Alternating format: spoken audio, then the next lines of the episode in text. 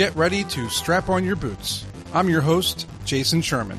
In today's episode of Future Tech, I want to ask the question What is real in a world of social constructs?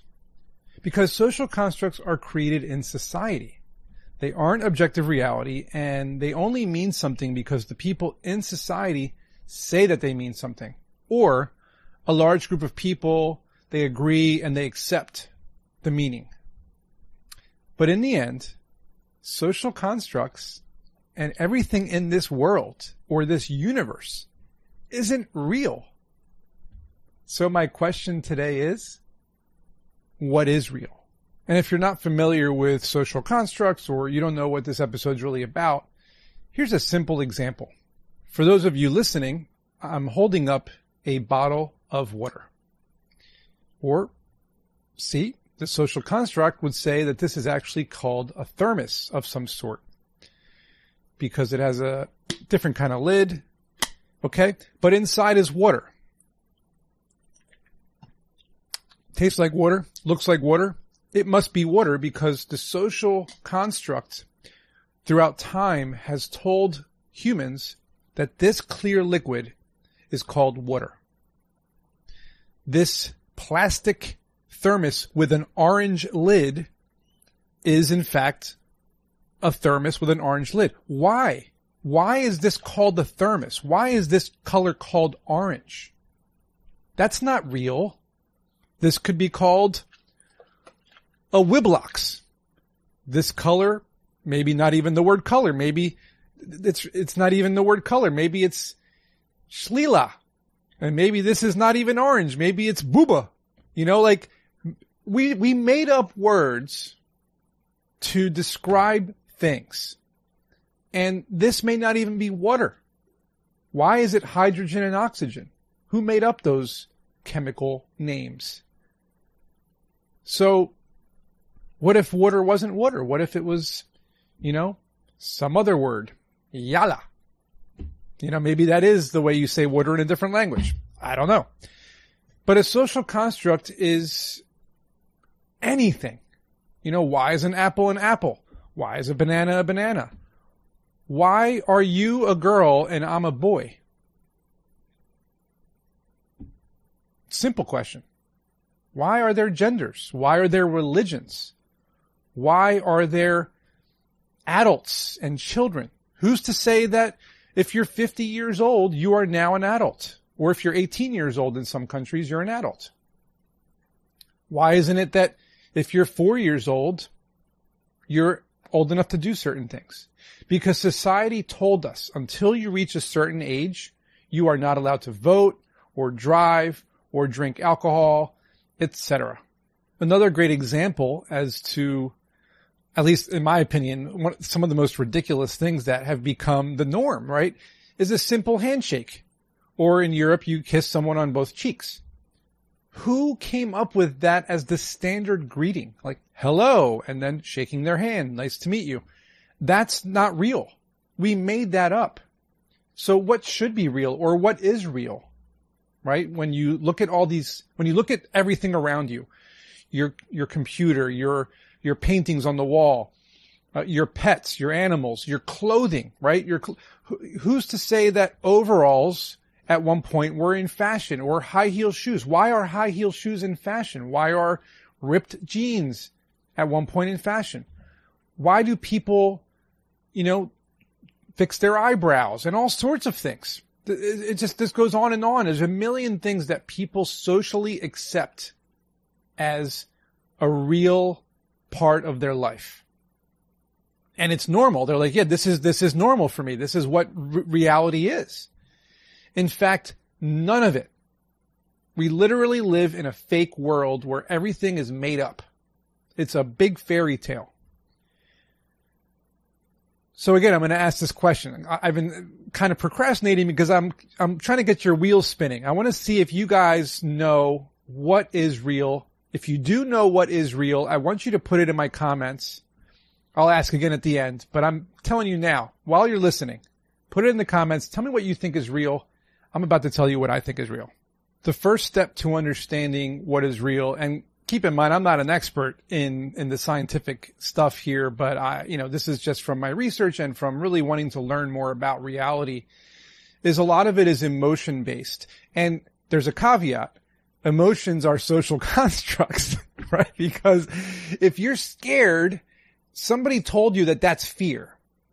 If you're head over heels for someone or, or you love your pet or your family member or your friend, someone told you that feeling is love. You know, if you're anxious or sad or excited, people made up those words. People made up those emotions. You know, that's just the reality we live in. But if we base things off of our emotions as a, as a starting point, right?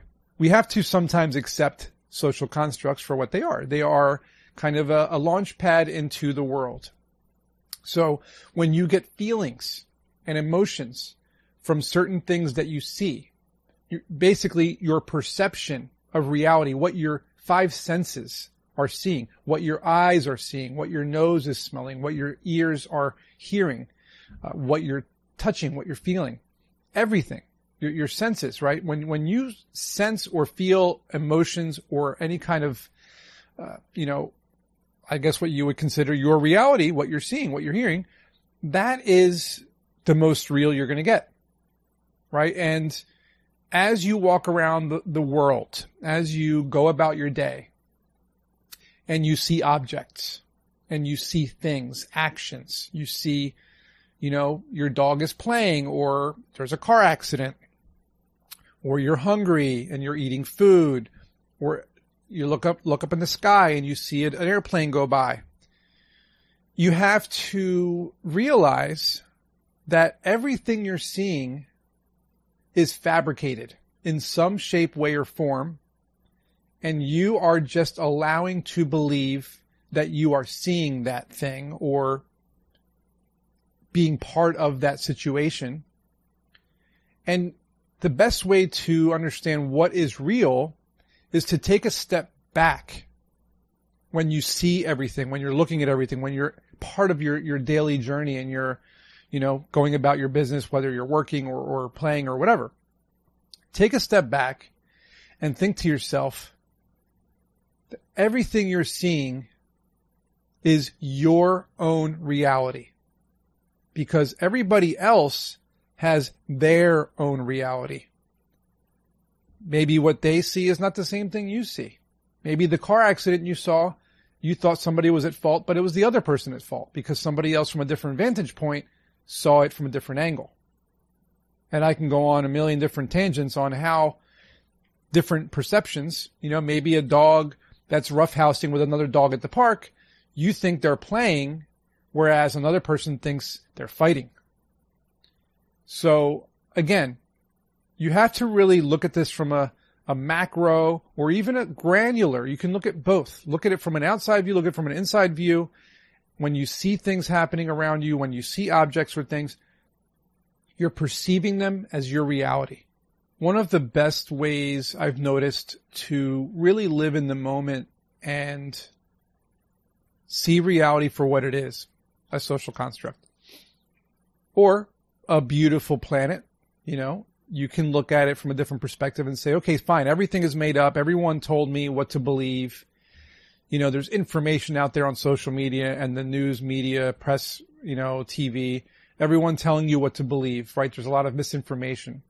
So that, that goes into a completely different type of social construct, right? Where you're being fed lies or truths. You don't know what's true, what's fake. All of it is a social construct your perception of the information that you're receiving is your reality. So if someone tells you tomorrow that, uh, you know, cars are illegal to have, you can't own cars anymore, or you can't own cats anymore. Cats are now illegal. That is a social construct. That is not reality. That is your perceived reality because you have to accept this new law. But if tomorrow all of a sudden they say, well, now Coca-Cola is going to be the new drink of the world. We're going to put Coca-Cola into the faucets. No more water. Just like they did in Idiocracy where Gatorade became the drink, right? That was a social construct. They decided to make Gatorade the drink. That wasn't a real, that wasn't real. That wasn't a reality. That was the perceived reality because it was forced upon people because of a social construct or a social decision that was made. So what I like to do is, and I'm not trying to become like a woo woo kind of guru here, so, or what, nothing like that. But if you've listened to my podcast or watched my YouTube videos, you've heard me talk a lot about mindfulness, which includes yoga, meditation, just being in the moment, breathing techniques, things like that, walking in nature, exercising. I do all of those things on a daily basis because it does help ground me. It does help me remove myself from the social constructs that I am bombarded by every single day that I have to accept or perceive as my reality. So when you wake up in the morning, instead of rushing through your day, take a few minutes to simply sit with your eyes closed and breathe deeply. I'm going to do it now for a couple seconds.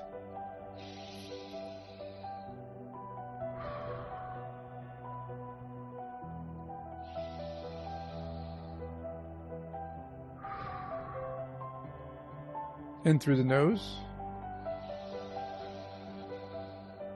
And out through the mouth. When you open your eyes, you'll feel calmer. You'll feel more at peace.